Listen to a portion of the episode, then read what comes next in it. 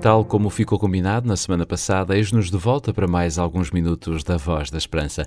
É sempre um privilégio muito grande podermos estar na sua companhia e podermos partilhar consigo as boas novas do Evangelho Eterno, no fundo, a esperança que nos une nesta caminhada até ao céu. Consigo e com todos os nossos ouvintes, queremos muito que Deus derrame as suas bênçãos e assim aqueça a nossa alma por meio da leitura e também da reflexão do livro sagrado. Já alguma vez ouviu falar de sepulcros caiados?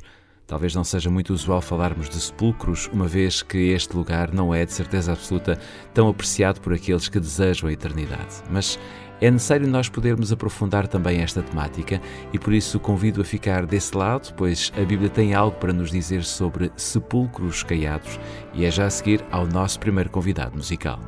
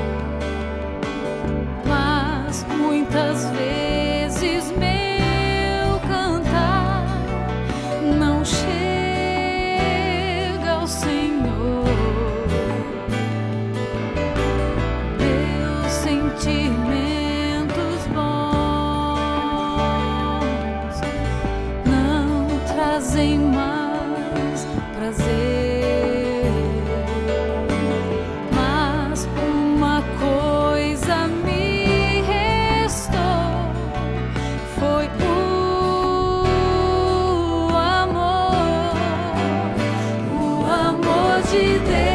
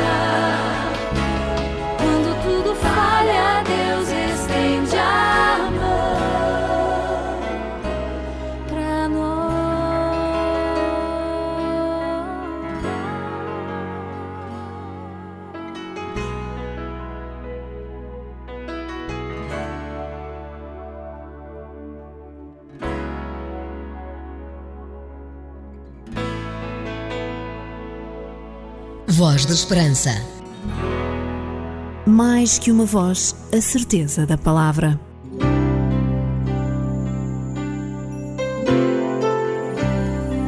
Voz da Esperança. Divulgamos a palavra.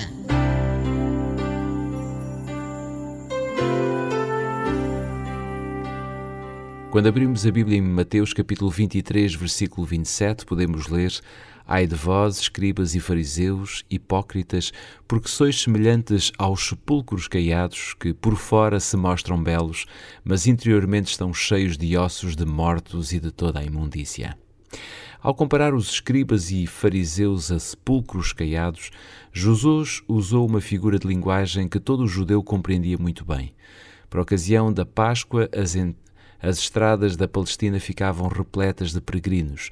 Seria um verdadeiro desastre se um peregrino, na sua viagem para participar na Páscoa em Jerusalém, esbarrasse acidentalmente num túmulo à beira da estrada, pois isso o tornaria imundo e o impediria de participar na festividade.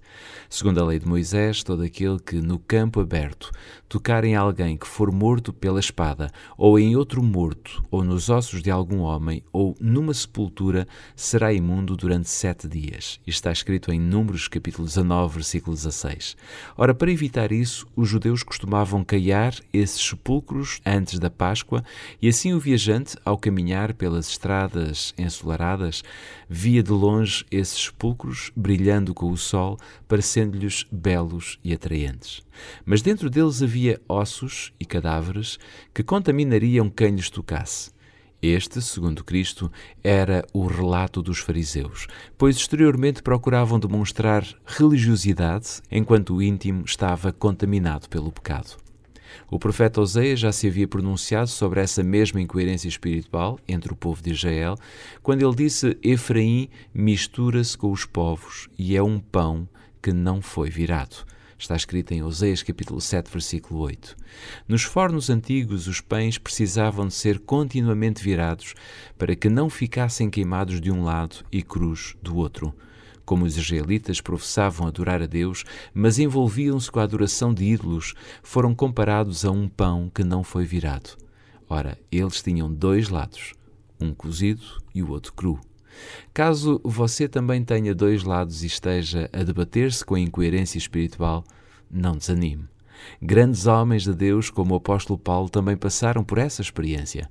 Veja a sua confissão ele diz em Romanos capítulo 7, versículo 18: Porque eu sei que em mim, isto é, na minha carne, não habita bem nenhum, pois o querer o bem está em mim, não porém o efetuá-lo.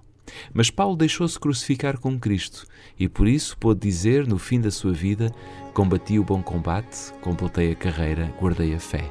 Já agora a coroa da justiça me está guardada. Está escrito em 2 Timóteo capítulo 4, versículos 7 e 8. Em Cristo, a vitória não só é possível, mas é certa. Fique aqui do meu lado, quero olhar teu coração, ser a voz que alimenta companhia meio solidão.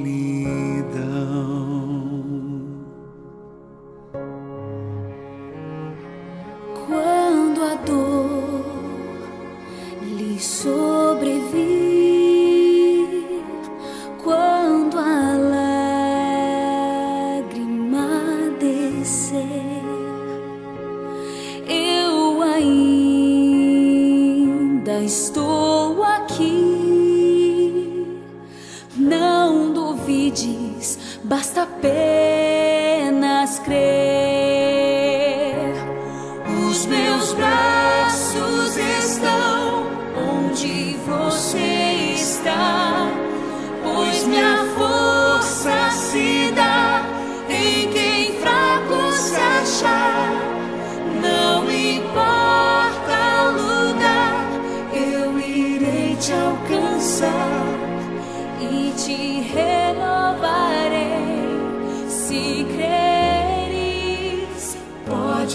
Descansar.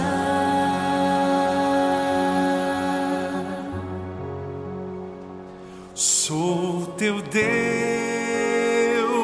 o grande eu sou, rocha eterna, teu Criador. Sobre todos eu sou o Senhor,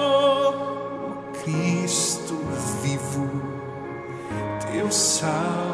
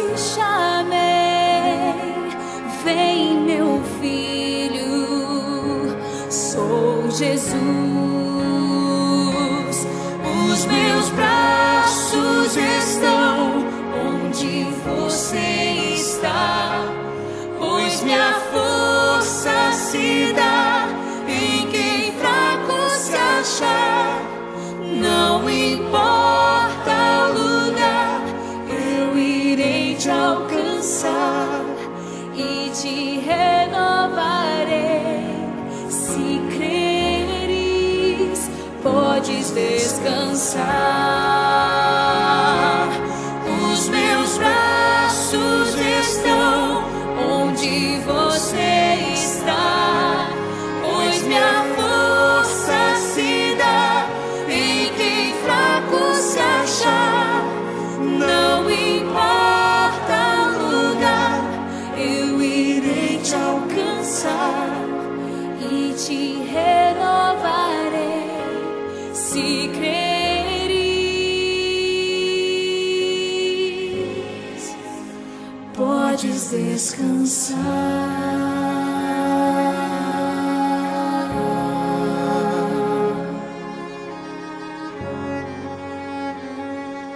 Calma, é serena, é agradável. Voz da Esperança.